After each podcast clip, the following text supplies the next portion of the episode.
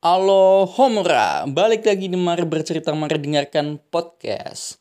Seperti biasa sebelum dimulai aku pengen ngasih tahu dulu Kalau sebelum podcast ini mengudara di Youtube, Spotify, Google Podcast ataupun platform yang lainnya Seperti yang kamu dengarkan saat ini Aku udah posting poster berubah pertanyaan mengenai topik yang kali ini mau dibahas. Dan kamu bisa berbagi tuh pengalaman kamu di kolom komentar atau postingan tersebut untuk diceritakan di sini atau kamu bisa cerita sebagai anonim via teks atau audio dengan cara cek link bit.ly yang udah aku sertakan di kolom deskripsi. Instagramnya ada di situ juga. Oke, enjoy the story. Seperti judulnya, topik kali ini adalah apa hal yang ingin kamu beritahu pada mahasiswa baru. Nih, ini forumnya mahasiswa masih lama nih. Dengerin nih mahasiswa baru nih, pesan-pesan dari mahasiswa lama.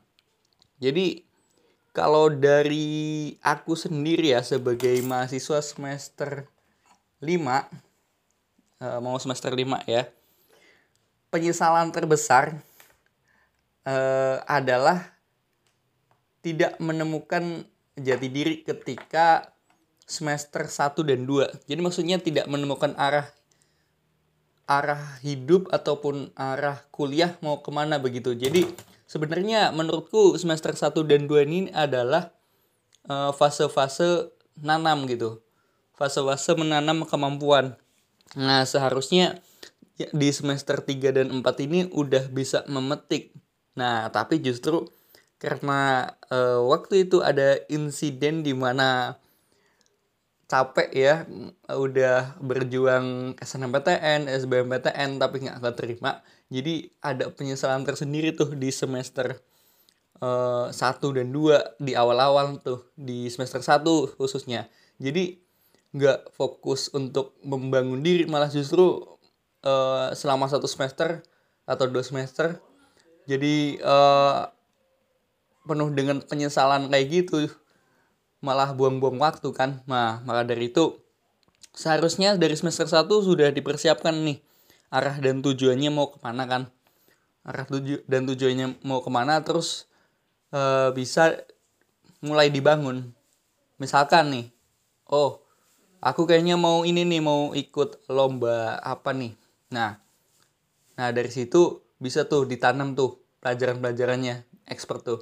Ya memang dari semester 1 dan 2 pun bisa langsung ikut lomba tetapi uh, akan tetapi persentase untuk menangnya itu kan kecil kecuali kalau kamu jenius banget dari SMA udah menguasai materi itu ya. Nah, tapi kalau misalkan baru awal-awal alangkah lebih baiknya belajar dulu, ditekuni dulu biar ketika semester 3 dan 4 tinggal memetik buahnya dan kamu pun bakalan unstoppable gitu. Entah apa dalam hal apa pun itu, dalam bisnis, dalam apa pun itu. Oke, lanjut nih ke cerita dari ini aku ambil dari Quora ya. Ini cerita dari uh, Samudra Fadila Jamaluddin uh, sarjana psikologi UGM oke okay. apa hal yang ingin kamu beritahu pada mahasiswa baru? Ada beberapa saran yang dapat saya berikan untuk para mahasiswa baru. Berikut beberapa di antaranya.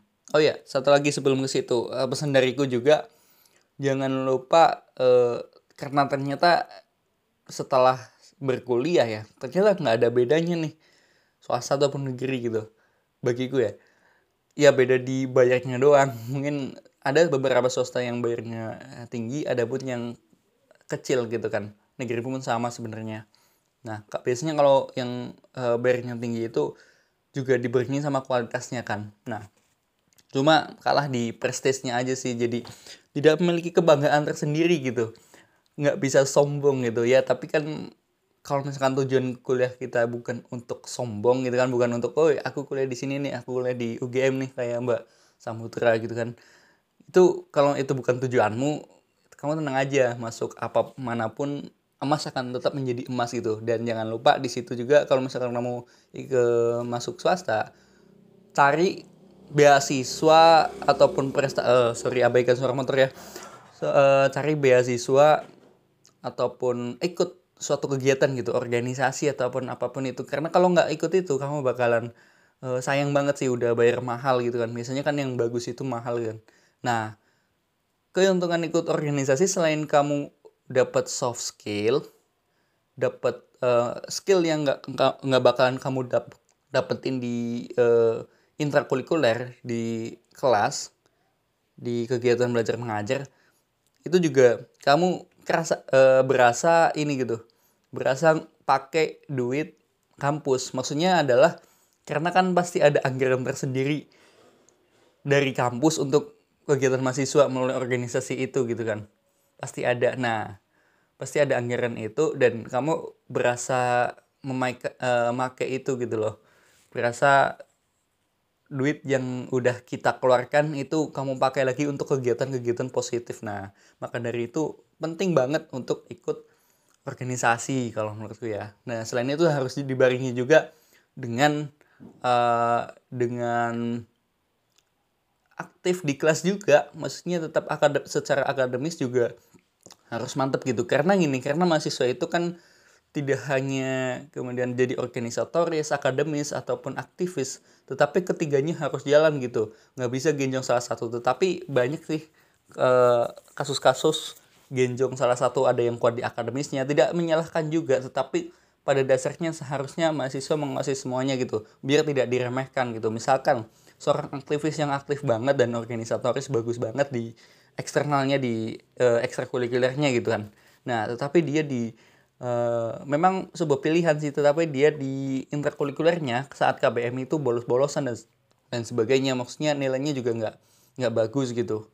Nah maka dari itu dia bakalan diremehkan pun sama mahasiswa yang akademis dia pintar di kelas tapi dia nggak ikut organisasi. Nah sama anak-anak aktivis dan organisatoris itu pasti direndahin gitu. Itu ngapain sih kuliah mulu gitu kan? Nah maka dari itu harus imbang sebenarnya ya harus imbang. Tetapi memang eh, manusia diciptakan hanya dengan satu otak dan dia bisa memilih salah satunya ya salah satu dari hal tersebut. Tidak ada eh, ada manusia yang eh, maksudnya manusia itu nggak selamanya sempurna dan menguasai semua hal ya. Jadi pinter-pinter kamu aja mau eh, bagaimana tetapi yang lebih jelas adalah harus punya salah satu yang menonjol entah itu di ekstrakurikuler atau intrakurikulernya. Dan nggak harus organisasi bisa di bisnis ataupun ikut uh, eh, UKM dan sebagainya ya.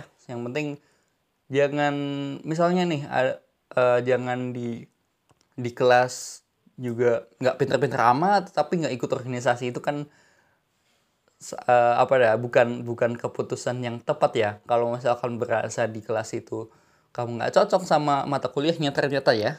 Nah kamu cari tuh passion passion kamu atau hobi-hobi kamu yang lain dan jadikanlah itu passion yang positif gitu. Misalkan kamu hobi main game ya coba nih dari game ini kamu bisa apa? Misalkan dari game ini kamu jago bisa bikin YouTube ataupun bisa uh, apa pun itulah jadi jualan jualan diamond kalau di Mobile Legend atau apa pun itulah ya. Yang penting kegiatan-kegiatan yang positif jangan uh, bermain-main atau berleha-leha lah. Kalau masa-masa kuliah ini karena deket banget yang namanya kehid uh, antara kehidupan mahasiswa dan kehidupan kehidupan asli gitu kehidupan nyata gitu.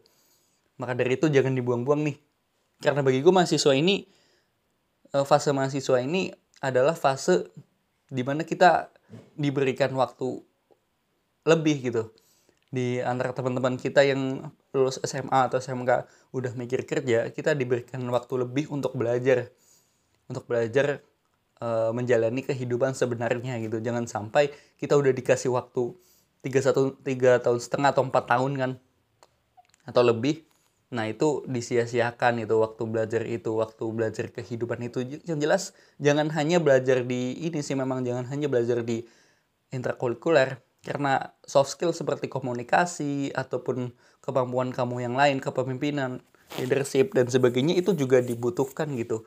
Kalau nggak ada itu kamu uh, tidak bisa menyampaikan ilmu yang sudah kamu pelajari di dalam kelas begitu kan? Dan akan selamanya stuck-stuck begitu aja gitu kan pun sama kalau misalkan kamu menjadi guru atau dosen menurutku juga harus punya skill komunikasi untuk menyampaikan ilmu ilmu kamu gitu kan dan harus punya hmm, skill di mana kamu punya ikatan dengan mahasiswa atau siswa kamu nantinya kan. Nah, oke. Okay. Lanjut aja tadi ke Mbak Samudra Fadila Jamaluddin, Sarjana Psikologi, Psikologi Universitas Gajah Mada. Ada beberapa saran yang dapat saya berikan untuk para mahasiswa baru.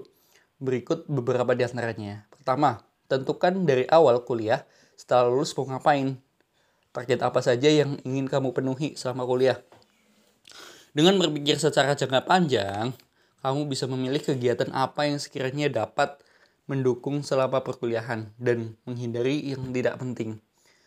Kamu bisa mulai membentuk CV eh, dari nol sesuai dengan minat dan tujuan karirmu di masa depan. Kamu adalah nakoda kehidupanmu, maka tentukanlah arah yang ingin kamu tuju. Yang kedua, masa kuliah seharusnya sudah bukan dijadikan sebagai masa pencarian identitas diri, kamu sudah harus menemukannya dan mulai mengembangkannya. Jika kamu pun ternyata masih bingung ke depannya mau seperti apa, pastikan bingungmu itu hanya sampai sebatas di semester satu kuliah aja. Setelahnya kamu mulai harus sudah memiliki arah. Ketiga, IP bagus, IPK ya, IPK bagus saja nggak cukup.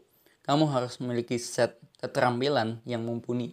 Jika kamu ingin menjadi akademisi, belajarlah di kelas saja dan mendapatkan IP sempurna tidak akan cukup. Ikutlah kegiatan penelitian di kampus bersama dosen. Jika kamu tidak ingin menjadi akademisi dan ingin bekerja di bidang industri atau lainnya, maka ikutlah kegiatan yang sekiranya mendukung tujuan kamu tersebut. 4, jika kamu ingin mengikuti kegiatan organisasi, ikutlah tapi tidak usah terlalu banyak. Jangan jadi kutu loncat, ikutlah satu atau dua organisasi saja, namun kamu benar-benar komitmen dan aktif di situ sampai akhir masa kuliahmu. Yang kelima, IP itu penting. IP, IPK juga penting ya. Kalau orang yang IP-nya bagus saja bisa kesulitan mendapatkan pekerjaan, apalagi yang nggak bagus. IP memang tidak terlalu mempresentasikan kecerdasan sih, akan tetapi IP itu mempresentasikan tanggung jawab. Tanggung jawab kamu terhadap pihak yang memberikan dana kuliah kamu. Bisa itu orang tua, bisa pula organisasi pemberi beasiswa kuliah kamu. Nah, sebisa mungkin dapat cum laude. Kalau ternyata tidak mampu, sebisa mungkin Jangan di bawah 3. Nilai IP sisanya kamu gunakan untuk pengembangan diri. Nah, gak ikut organisasi itu gak dosa selama waktu yang kamu gunakan itu untuk hal yang bermanfaat. Pastikan jika kamu tidak ikut organisasi, gunakan waktu itu untuk suatu hal yang produktif. Apa pun itu yang sekiranya bisa berguna untuk pengembangan dirimu. Jika setelah lulus kamu berencana merintis bisnis, mungkin bisa dicicil sejak kuliah. Pokoknya kembali lagi ke poin satu. Poin satu ini uh, tentukan dari awal kuliah ya setelah lulus mau ngapain. Nah, uh, nomor 7 selanjutnya. Sebisa mungkin jadi mahasiswa yang kritis dalam kelas, perhatikan setiap materi yang diberikan. Jika nggak paham, bertanyalah. Jika kamu merasa ada materi yang diberikan oleh dosen ternyata faktual atau tidak akurat, coba untuk ajak berdiskusi dengan dosen tersebut. Itu akan memperkaya kemampuan berpikir kamu. Berikutnya baca, baca, dan baca. Kunci kesuksesan kuliah ada di semangat kamu dalam belajar. Eh, baca ini tidak harus baca tentang materi kuliah di kampus. Segala bentuk tulisan yang kamu baca akan membantu memperkaya cara pandangmu. Skripsi nggak usah muluk-muluk. Yang penting selesai. Tapi muluk-muluk nggak apa-apa sih selama kamu yakin kalau kamu bisa menyelesaikannya. Kalau kamu memang ada proyeksi ke depannya ingin menjadi akademisi, bikin skripsi yang muluk-muluk tentu akan sangat membantu karirmu ke depannya. Apalagi kalau bisa tembus ke jurnal internasional. Tapi kalau kamu memang e, ke depannya tidak mempunyai cita-cita jadi akademisi, udah yang penting beres aja skripsinya, nggak usah muluk-muluk. Nggak perlu mempersulit diri. Yang terpenting sebenarnya proses kamu dalam menyusun skripsi tersebut. Terakhir, belajarlah secara mandiri. Kuliah bukanlah SMA lagi yang harus selalu disuapin materi di uh, tiap kelas. Mulailah mencari suplemen materi kuliah tambahan. Jangan hanya terpaku pada sumber yang diberikan oleh dosen. Cari juga sumber materi lainmu sendiri. Ini akan sangat uh, membantu. Oke. Banyak sekali poin-poin uh, di sini yang diberikan. Yang pertama adalah bagaimana kita harus mempersiapkan kelulusannya. Seperti halnya kita uh, dalam hidup juga harus mempersiapkan masa depan dan mempersiapkan kematian dengan ibadah begitu ya. Nah, di sini juga mahasiswa yang atau orang-orang yang selalu berpikir panjang seperti uh, sering disebut sebagai orang-orang yang andil dalam disruption ya dalam era-era apa disruption gitu itu biasanya orang yang berpikir 10 tahun ke depan akan menjadi seperti apa. Nah kamu sendiri juga walaupun tidak bisa misalkan eh, nggak uh, bisa atau nggak andil dalam sebuah perkembangan atau perubahan era setidaknya andil dalam perubahan diri sendiri dan membaca masa depan begitu kan? Nah baru masuk kuliah sudah uh, apa namanya susunannya adalah bagaimana nanti setelah kamu lulus mau jadi apa? Langsung pertanyaan itu yang muncul bukan oh nanti semester 1 mau ngapain ya? Kira-kira apa yang mau diberikan sama dosen? Nah baru-baru awal gitu. Nah terus mau main ke mana ya? Nah itu adalah eh, pemikiran-pemikiran orang yang biasanya tidak memikir masa depan ya. Maksudnya belum sampai situ.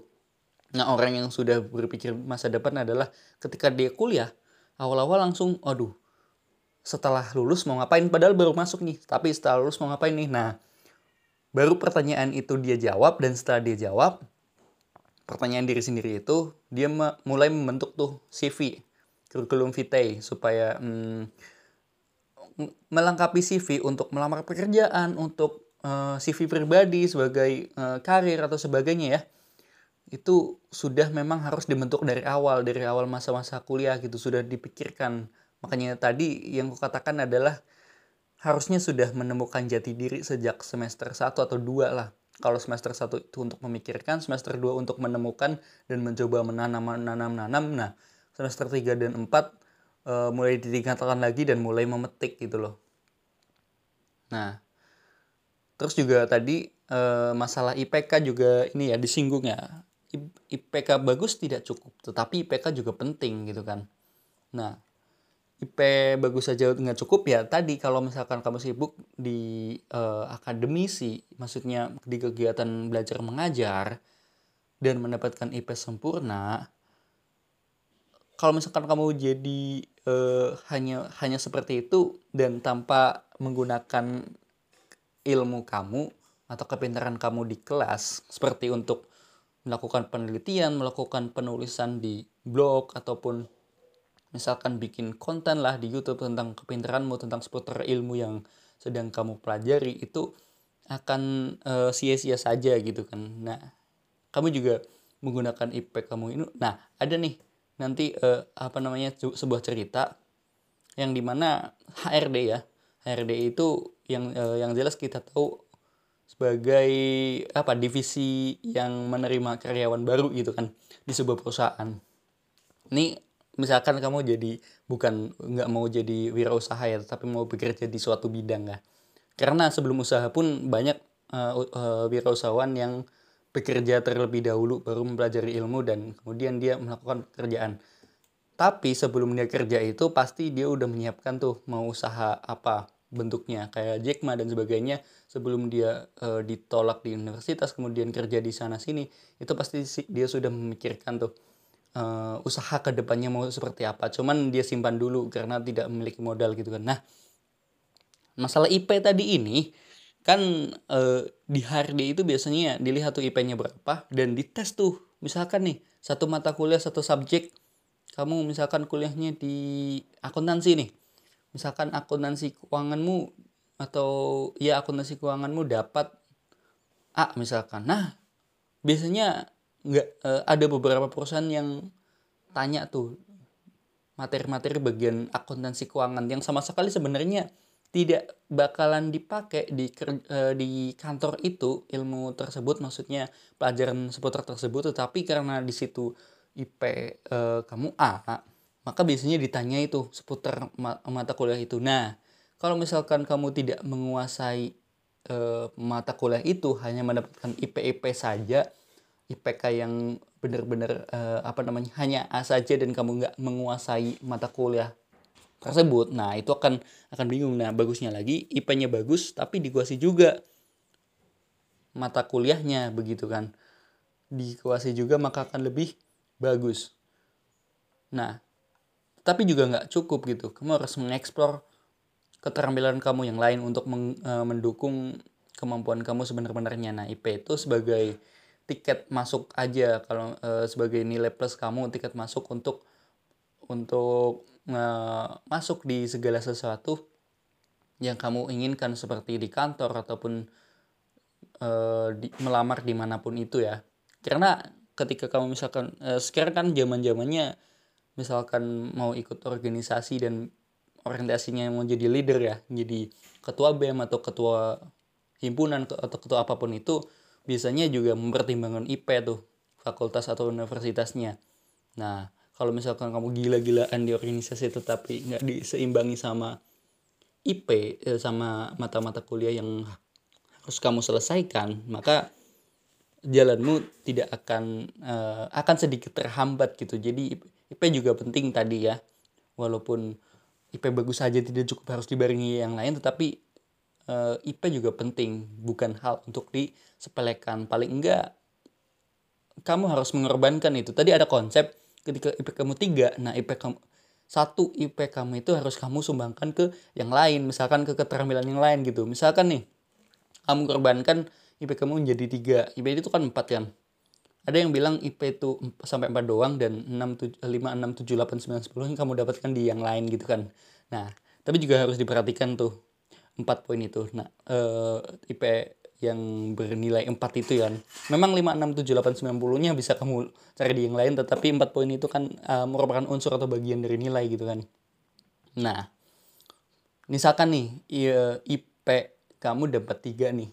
Nah, artinya kan kurang satu nih nah satu ini kenapa kamu ber berkorban satu sampai nggak dapat poin satu ini pikirkan nih digunakan untuk apa selama ini gitu dan pastikan ketika kamu dapat nilai tiga nih misalkan nih IP 3 nah satu poin ini udah kamu investasikan ke mana? Udah misalkan kamu keter bisa keterampilan ini bisnis kamu sudah berkembang sudah mulai jalan terus kamu ikut lomba-lomba dapat banyak prestasi.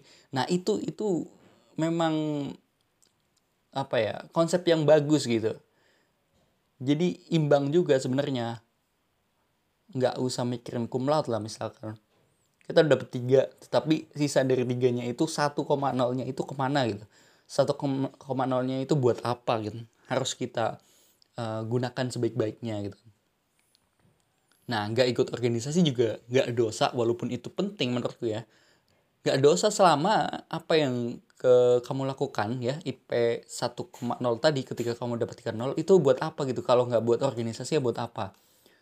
Buat misalkan buat uh, lomba ataupun buat bangun bisnis ataupun buat uh, ngerintis karir ataupun apa pun itulah. Pokoknya dimanfaatkan karena ini masalah waktu gitu kan.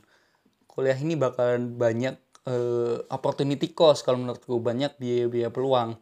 Banyak yang dikorbankan. Uh, nggak bisa kamu pengen dapat semuanya gitu kan. Nah maka dari itu harus pintar-pintar uh, memilih sebuah hal ya. Kemudian baca juga ya. Baca ini penting banget. Mau baca apa pun itu. Baca situasi baca uh, mata kuliah terus baca baca-baca di mana pun lah. Video pun bisa dibaca gitu. Maksudnya membaca itu tidak harus berbentuk tulisan tapi uh, sumber apa pun itu bisa dibaca. Asalkan nantinya pembacaanmu itu bisa menjadi kunci kesuksesan kamu untuk bekal-bekal begitu untuk sumber pengetahuan dan sebagainya. Nah teruslah begitu. Jadi uh, banyak-banyak banyak pilihan yang harus kamu uh, set gitu.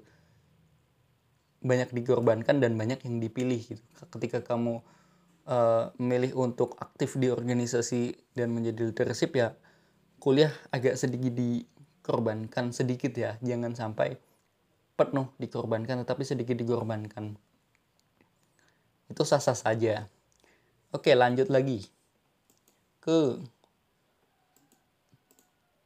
Tari uh, D. Febrianti.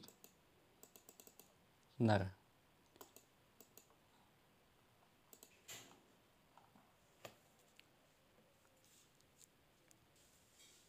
Oke, nah dari Tari de Prebin Prebintari S1 Ilmu Komunikasi. Nah, sebenarnya ini life hacks ngampus sih. Jadi yang pertama adalah biasanya hari pertama masuk kuliah setelah libur semester jangan terlalu rajin masuk. Biasanya perkuliahan belum efektif dan jadwal suka berubah-ubah.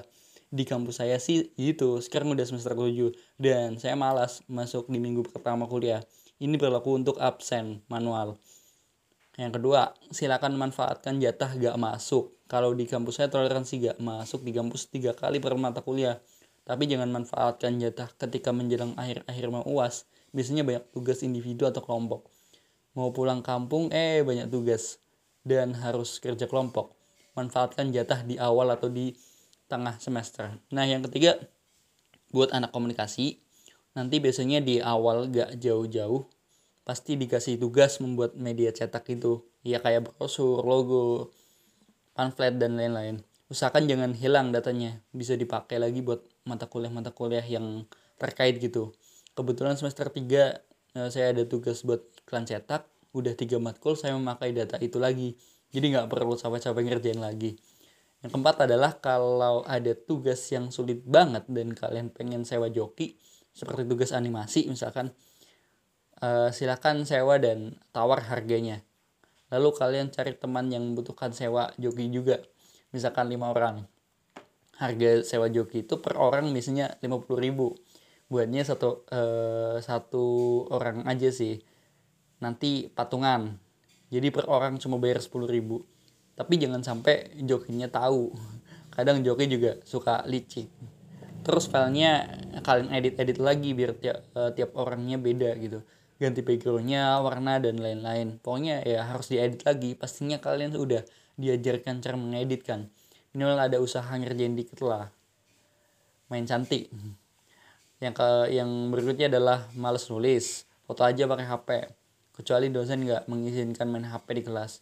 Sampai rumah atau kosan terserah mau ditulis atau enggak yang penting foto materi tersimpan. Jangan lupa di folder. Uh, ada matkul penting jam 7 pagi tapi kesiangan. Atau besoknya ada satu matkul dan kagak pengen libur aja. Ikut ke kelas lain yang pastinya dosen dan matkulnya harus sama.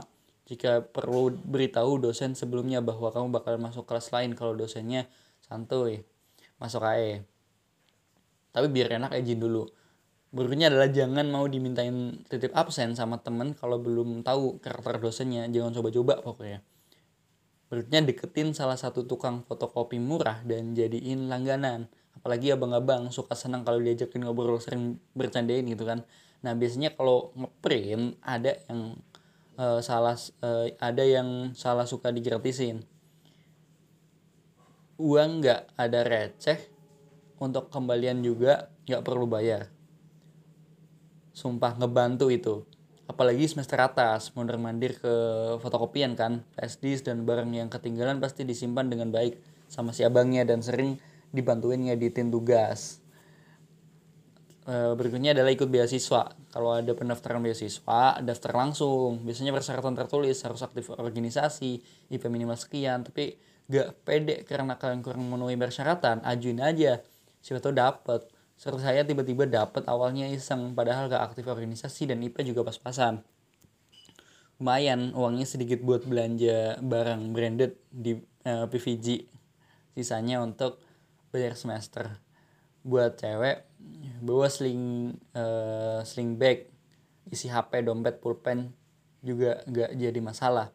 Kuliah gak harus berat-berat bawa buku catatan atau laptop uh, monggo yang mau bawa catatan tapi kalau saya cuma bawa kertas selembar sampai rumah masukin binder. Kalau ada kuis minta kertas ke temen. Wah ini life hack sekali ya. Uh, jadi mm, bisa diambil sisi positif dan negatifnya aja ya. Uh, ini memang kehidupan mahasiswa keras ya. Jadi tapi ada beberapa poin yang saya tidak menyarankan ya. Bukan uh, sok bersih ya sok suci tetapi itu juga akan berpengaruh ke diri kamu sendiri. Kayak misalkan tadi nge, uh, ngejokiin ya maksudnya ngasih tugas kita ke joki. Nah walaupun ya memang uh, kita udah pinter nih tetapi nggak punya waktu sehingga pakai joki gitu kan itu tetap aja berpengaruh ke tanggung jawabmu gitu loh. Walaupun itu uh, apa ya tidak langsung berpengaruh ke kemampuanmu karena kamu juga udah pintar ngedit tetapi masih dijogin juga. Tapi kan tanggung jawabmu di situ e, tantangan tantangannya nggak ada gitu. Misalkan e, lagi dikejar-kejar waktu tapi tetap kamu kerjain sendiri. Nah itu baru kamu bisa bertanggung jawab. Nanti ada kalanya kamu akan mendapatkan posisi seperti itu di apa pun itu di pekerjaan di apa pun itu bakalan ada posisi di mana e, numpuk nih. Dan kayak seperti kekurangan waktu dan ketika kamu kerjain sendiri udah terbiasa seperti itu nah kamu udah bisa bertanggung jawab atas waktumu sendiri. Karena nanti ketika bekerja itu nggak nggak ada yang ngejogiin gitu. Nah terus skip ya contoh skip. Matkul juga beberapa uh, memang kalau misalkan perlu sih dipakai aja nih tuh skip mat uh, jatah skip matkul. Dan usahakan matkulnya ya yang kamu nggak bakalan ketinggalan ya. Nggak bakalan ketinggalan uh, misalkan mata kuliah yang penting atau dosennya nggak nggak tolerir atas izin-izin seperti itu ya jangan di jangan dipakai buat skip gitu. Biasanya dosen-dosen yang seperti itu pasti informatif maksudnya setiap mata kuliahnya dia itu pasti masuk dan pasti memberikan informasi-informasi baru atau mata kuliah-mata kuliah baru. Nah hindari tipe mata kuliah yang seperti itu ya untuk di skip jadi uh, pastikan mata kuliah yang santuy baru bisa skip dan skipnya pun untuk kegiatan yang positif kamu udah uh, misalkan nih satu semester nih satu semester itu satu matkul itu SKS-nya berapa misalkan satu nih Nah, dan bayarnya 150 ribu nih. Nah, 150 eh, ribu itu kan dibagi lagi tuh, dibagi 6, udah berapa tuh. Nah, pastikan kamu kehilangan duit segitu tuh nggak menyesal gitu. Nggak eman-eman gitu. Kamu udah kan udah kehilangan duit segitu, kehilangan kesempatan untuk menambah ilmu, pastikan digantikan dengan sesuatu hal yang imbang. Misalkan kamu skip matkul untuk apa gitu, untuk ikut lomba ini atau untuk dimanfaatkan untuk misalkan ketemu klien atau apa pun itu harus diimbangi ya maksudnya harus imbang ya pengorbananmu dengan apa yang kamu pilih harus imbang gitu nah dan juga jangan sampai kalau misalkan malas nulis masih level sekarang sih. Maksudnya uh, nulis mata kuliah itu memang udah zaman sekarang udah nggak zamannya lagi gitu kayaknya ya. Banyak materi-materi yang udah dapat didapat di uh, di apa namanya di internet atau di mana pun itu. Pastikan eh, kalau tambahan dariku sih memang foto itu bener terus ditulis poin-poinnya aja sih. Kalau selain selain ngefoto selain ngefoto ya selain ngefoto itu ditulis poin-poinnya. Nah setelah itu kamu pelajari tuh poin-poin tersebut. Cari tuh di Google banyak banget banyak juga mahasiswa yang nge-share tuh uh, mata kuliah mata kuliahnya atau dosen-dosen yang nge-share mata kuliahnya di blog. Banyak yang seperti itu. Dan pastikan kamu paham ketika di kelas sehingga ketika ngecari itu kamu nggak bingung-bingung amat kan. Nah terus eh, selanjutnya ya dari Ismi Nur Halisa belajar di ilmu komunikasi Universitas Mula Warman. Oke saya akan mencoba menjawab ini walaupun saya juga masih mahasiswa baru alias semester 2 ini dijawab pada uh, 2019 berarti dia sudah semester berapa ini? Oh mau semester ini ya mau semester 5 berarti ya sama seperti saya.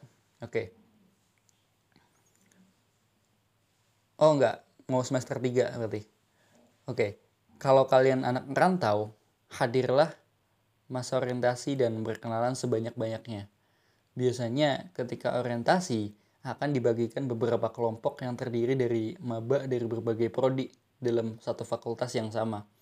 Sebisa mungkin sering-seringlah ikut kumpul, diskusi, dan utarakan pendapat yang ada di kepalamu. Karena ketika kamu menjadi pasif, walaupun ada, kamu akan susah untuk dikenal dan diingat.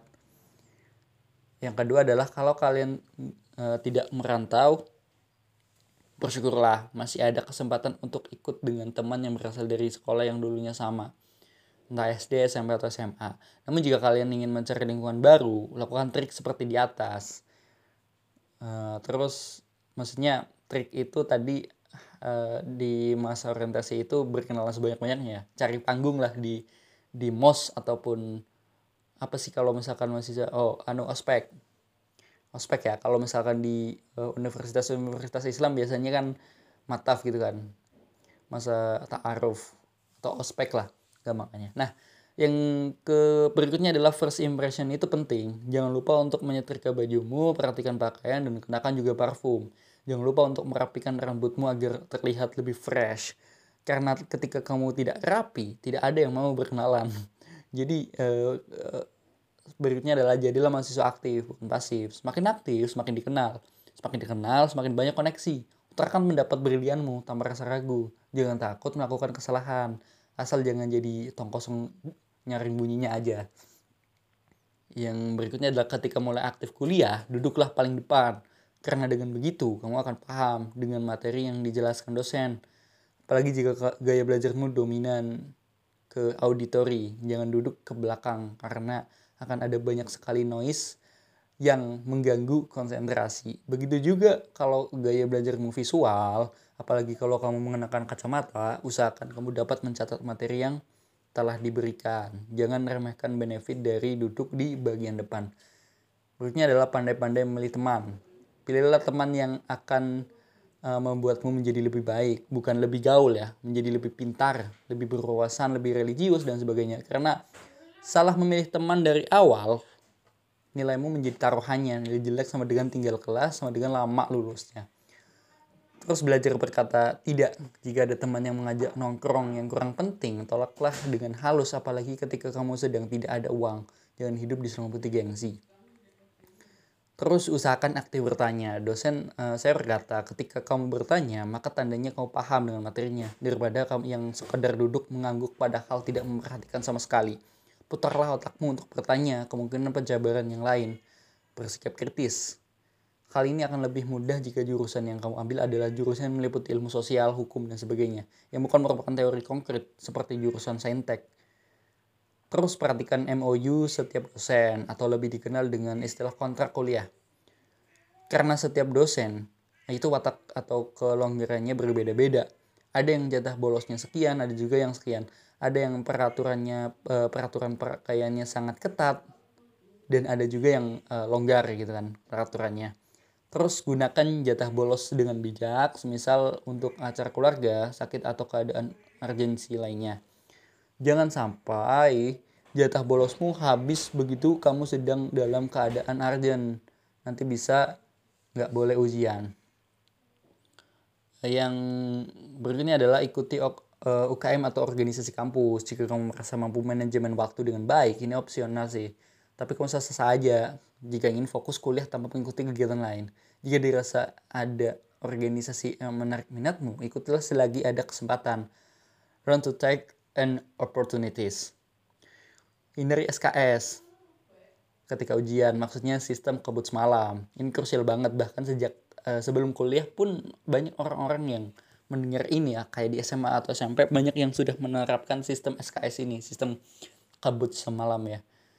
Oke, jadi uh, pertama tadi ya, tips yang menarik itu mencari panggung ya, ketika masa orientasi ini bagus banget, ini adalah semangat dari mahasiswa ya seharusnya. Jadi jangan sampai penyesalanmu terhadap uh, kegagalanmu untuk masuk universitas yang kamu ingin itu kebawa sampai ketika kamu udah masuk kampus. Ketika udah kamu masuk kampus udah tuh memang ini keputusan yang besar dan berat tetapi ketika kamu bisa bisa melakukannya itu kamu udah menjadi orang yang sangat hebat banget membuang penyesalanmu itu gitu loh. Nah jadi ketika masa orientasi penuh dengan semangat itu dengan tebar-tebar pesona kepintaran ya. Sebenarnya pesona apa ya? Pesona keaktifanmu pesona potensimu ya bukan pesona uh, apa namanya pesona penampilanmu tetapi pesona memang kamu itu banyak potensinya begitu. Nah ketika kamu sudah bisa mempesona seperti itu artinya me,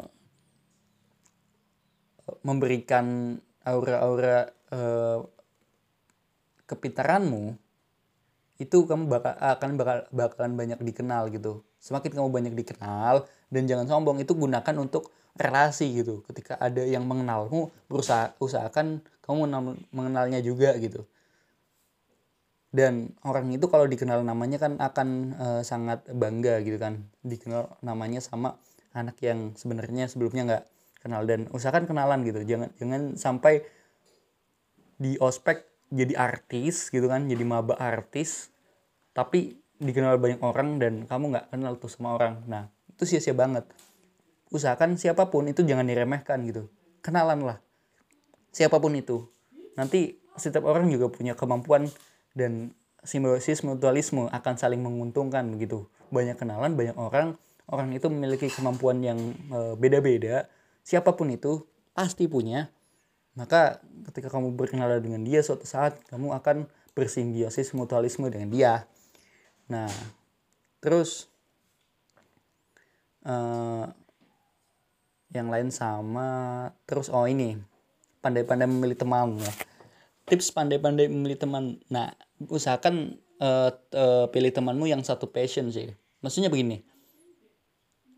Tapi sering uh, seringnya di kuliah itu tidak ada orang yang kekanak-kanakan sih tidak ada mahasiswa-mahasiswa atau teman kita yang kekanak-kanakan kayak nyinyir atau sebagainya. Biasanya nggak ada biasanya selalu ngedukung kita gitu. Siapa pun itu pasti uh, oh kamu bagusnya di sini baguslah lanjutkan. Pasti ngedukung walaupun dia nggak suka apa yang kamu kerjakan maksudnya nggak bukan passionnya dia pasti didukung gitu. Maksudnya tidak mendukung pun nggak ada yang nyinyir gitu nggak ada yang ledek karena udah dewasa dewasa dan kamu pun jangan sampai nyinyir gitu terhadap apa yang dilakukan sama orang. Nah contoh tadi pandai-pandai memilih teman. Pastikan kamu memilih teman yang satu passion gitu. Pastikan kamu berada di antara kamu dihargai gitu. Misalkan nih kamu bisa uh, demonstrasi bisa orasi nih bisa orasi di uh, jalanan nih. Nah kamu bergabunglah atau tingkatkan skill kamu. Kalau misalkan menjadi politikus nantinya ya tingkatkan skill kamu itu di orang-orang yang uh, memang uh, menghargai akan orang tersebut. Misalkan di organisasi pergerakan atau sebagainya. Nah beradalah di lingkungan seperti itu. Nah ketika kamu orasi kemudian kamu uh, berpendapat bertele-tele uh, bukan bertele-tele berpendapat dengan bagus di kelas yang sangat membara-bara gitu kan atas kesalahan yang sudah ada gitu kan. Terus kamu uh, seperti berorasi di kelas. Sebenarnya bukan orasi sih. Lebih ke menyampaikan pendapat secara secara berapi-api gitu ya. Tetapi nah di lingkungan kelasmu nggak dihargai ya jangan di jangan uh, bertempat atau bergaul dengan orang-orang seperti itu. Orang-orang yang nggak menghargai passionmu gitu. Atau yang lain misalkan kamu berpassion kayak jualan gitu kan. Jualan terus kamu jualan di sana sini nah banyak yang menertawakanmu. Dan jangan sampai di lingkungan seperti itu di lingkungan di mana kamu tidak dihargai gitu. Bertemanlah di mana di lingkungan satu passion sehingga kamu juga dihargai di situ sehingga kemampuanmu juga akan lebih terasa. Lupakan teman-teman yang nggak satu passion atau meremehkanmu gitu. Lupakan dia. Itu belum eh, nggak uh, bisa disebut sebagai teman gitu. Teman untuk sukses. Ya tetap baik saja. Jangan dimusuhi jangan apa pun itu. Tetapi memilih untuk intensitas ketemu sama dia itu sama orang-orang seperti itu tuh ber, uh, dijauhi gitu intensitasnya dikurangi gitu. Karena sejatinya orang yang uh, meremehkan itu ingin dapat pengakuan dengan cara meremehkan orang lain gitu. Dengan dengan cara meremehkan orang lain bahwa dirinya lebih bagus daripada dia. Nah dia butuh pengakuan sebenarnya. Tapi hindari orang-orang seperti itu. Uh, terus apa lagi nih oh iya soal manajemen waktu tadi ya ketika kamu uh, ikut organisasi atau ikut UKM ataupun apa pun itu karena kita masih ada tanggung jawab uh, kuliah ya tadi tanggung jawab terhadap orang yang membiayai bener. Dan ketika kamu bisa membiayai kuliah kamu sendiri pun misalkan dengan duit kamu sendiri atau dengan beasiswa usahakan tetap tanggung jawab dengan itu apalagi beasiswa ya masih kaitannya dengan orang misalkan nih kamu punya mm, duit sendiri hasil usaha kerja keras tanpa bantuan orang tua tanpa bantuan siapa pun dan berhasil untuk uh, bayar kuliah sendiri. Nah tetap bertanggung jawab lah karena kamu udah membayar itu. Bisa bayar kuliah kenapa nggak bisa nyelesain kuliah atau tanggung jawab sama kuliahmu sendiri gitu ketika kamu bisa tanggung jawab untuk bayar ya tentu bisa tanggung jawab untuk uh, menanggung jawabi apa yang kamu bayar gitu kan nah tips yang uh, terakhir. Nanti kalau misalkan ini kurang ini masih banyak banget bisa di part 2 aja ya. Oke. Okay ini nih uh, tips dari Bohal Yakub S1 Ilmu Hukum Universitas Kristen Maranatha. Oke, okay, ini nih. Dari hmm, aku mahasiswa tingkat akhir.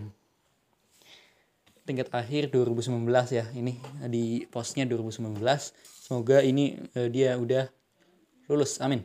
Nah pertama temenmu di masa-masa awal kuliah pasti akan menyusut. Mungkin ada juga yang uh, tetap solid like a rock atau berkembang bertambah banyak tapi ya most of pasti menyusut. Most of pasti menyusut. Berhilangan. Bahkan nanti sapa-sapaan kalau ketemu pun enggak.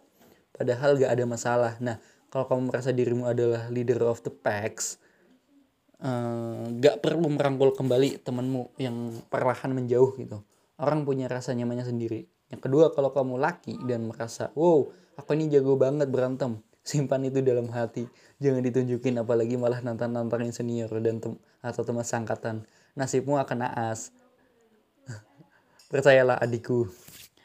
Yang ketiga kalau kamu berantau mohon banget jadilah air bukan wadah. Maksudnya adalah jangan bertingkah seolah ini kampung halamanmu gak mau belajar budaya setempat merasa kaya ini budaya lemah um, merasa kayak ini budaya lemah gitu aku tidak ingin melunturkan budayaku yang keras ini Hei adikku, mempelajari budaya setempat nggak akan melunturkan budayamu, apalagi membuatmu uh, lemah.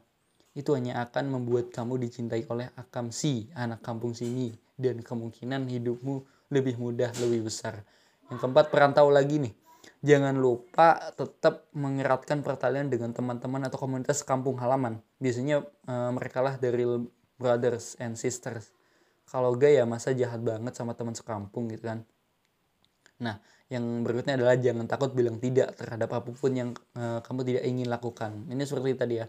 Jangan mau melakukan sesuatu untuk menjaga pertemanan padahal kamu nggak mau. Karena penyesalan itu kadang nggak bisa lepas dari kepala. Kecuali kalau kamu emang mau ya YOLO you only live once. Nah nakal boleh bodoh jangan. Kamu boleh kok mabok-mabokan sampai jam 5 pagi tapi kalau jam 7 nya kelas ya kelas. Itu baru namanya kamu nakal tapi tampan. Berikutnya adalah sangat selektif memilih teman untuk uh, kamu anggap sebagai sahabat di mana dia bisa jadi teman curhat ataupun ta uh, tanpa filter apa pun. Tapi kalau berteman kamu harus bisa berteman dengan siapa pun ber, uh, terakhir adalah ini ter, uh, ini terpenting ya. Belajarlah dari siapa pun di mana pun dengan apa pun uh, dengan apa pun kapan pun. Aku hanya bicara tentang akademik malah for uh, for me it's not too important. Ini nggak dia nggak hanya bakalan belajar akademik ya. Nah tapi belajar banyaklah tentang menjalani hidup.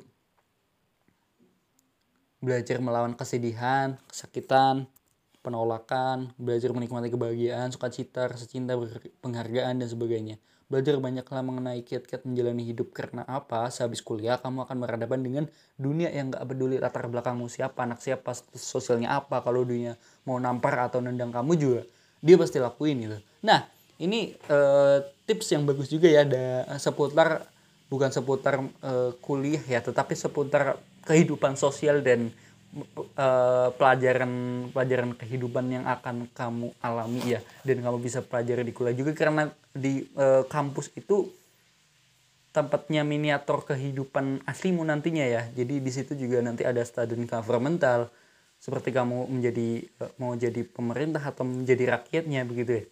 Dan kamu pun di situ mempelajari tentang kehidupan kehidupan miniatur kehidupan lah. Kehidupan kehidupan yang akan di kamu alami berikutnya di mana uh, kamu banyak uh, banyak orang yang tidak peduli apa backgroundmu dan sebagainya. Nah tadi hmm, ada beberapa tips yang sangat uh, bagus ya. Seperti kalau kamu perantau mohon banget jadi air jangan jadi wadah.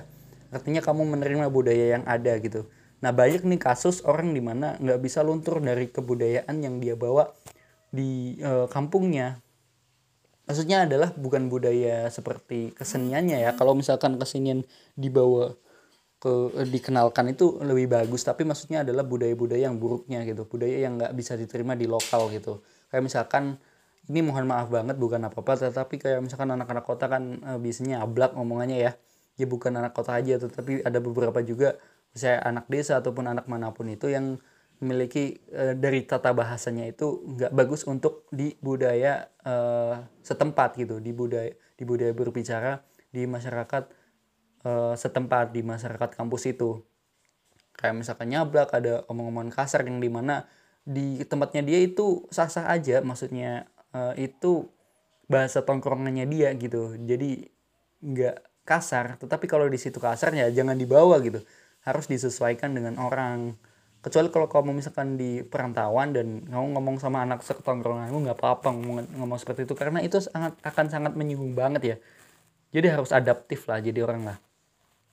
Di budaya setempat dan dan ketika kamu bisa uh, bergaul dengan akamsi anak kampung sini di kampung tersebut ya di maksudnya wilayah tersebut nanti kamu bakalan uh, kenal banget sama budaya yang setempat dan bakalan banyak dibantu juga karena kan dia rumahnya di dekat kampus. Nah apa apa pasti enak tuh. Kalau misalkan ada apa-apa. Nah terus juga masalah pertemanan lagi ya. Jangan takut bilang tidak tadi seperti uh, tips dari mbak tadi ya. Nah jangan takut bilang tidak terhadap apa pun yang kamu tidak ingin lakukan. Jadi jangan gengsi lah bilang enggak ya enggak. Kalau misalkan ada yang ngajak kamu apa tetapi enggak satu dengan visimu itu tinggal tinggalin aja gitu. Terus bertemanlah sebanyak mungkin tapi kamu harus memiliki satu teman yang dianggap sebagai sahabat. Maksudnya sahabat di sini adalah yang biasanya satu passion satu tujuan atau enggak satu passion pun selalu mendukungmu gitu. Kita berjalan di jalan masing-masing tapi saling dukung itulah sahabat namanya. Yang uh, biasanya dalam satu de, uh, berkesempatan dalam satu waktu dan saling apa ya berjuang bersama. Teman seperjuangan biasanya kalau dia katakan sih. Nah terus terakhir ini terpenting ya menurutku juga. Belajarlah dari siapa pun di mana pun dengan dengan apa pun dan kapan pun. Karena setiap orang adalah guru setiap tempat adalah sekolah ya. Jadi semuanya pun uh, memiliki nilai untuk kita pelajari dan uh, jangan jangan jadi sombong jangan jadi orang yang benar-benar uh, merasa sudah pintar tetapi sebenarnya masih banyak yang kurang dari dirimu gitu. Makanya di lingkungan seperti apa pun kamu harus belajar banyak belajar gitu tentang kehidupan tentang kepintaran tentang ilmu apa pun itu. Harus banyak belajar gitu karena banyak yang harus diasah di dalam kuliahmu. Tadi pelajaran terpenting ya tidak hanya membangun karir saja setelah lulus kampus kamu sudah jadi apa? Jadi mandiri jadi orang yang bisa bersosial jadi orang yang siap bermasyarakat jadi orang yang siap menghadapi kehidupan menghadapi masalah dan sebagainya. Tidak hanya sepenuhnya karir saja gitu.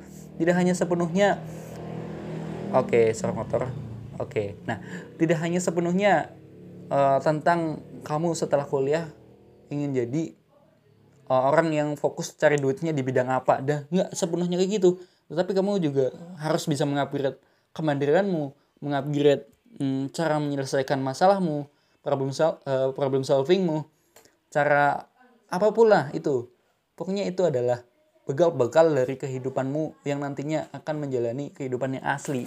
Tempatnya itu di kampus. Nah kamu tuh beruntung kuliah di mana pun gitu. Di negeri atau swasta Nah, ketika kamu sudah berkuliah, nih ya para mahasiswa baru, walaupun kampusmu nggak sesuai dengan kemauanmu, karena uh, kamu harus yakin Tuhan punya rencana lebih baik daripada kamu sendiri gitu. Nah, gunakanlah kesempatan itu untuk mengupgrade karena kamu lebih beruntung daripada yang nggak kuliah. Yang nggak kuliah itu nggak punya waktu untuk memikirkan itu, untuk belajar akan itu gitu, akan belajar akan ilmu dan belajar akan hidup Nah, kedua poin itu bisa kamu pelajari selama tiga tahun setengah atau empat tahun. Atau kalau kamu mau lebih, asalkan jangan 10 tahun, nanti kamu DO.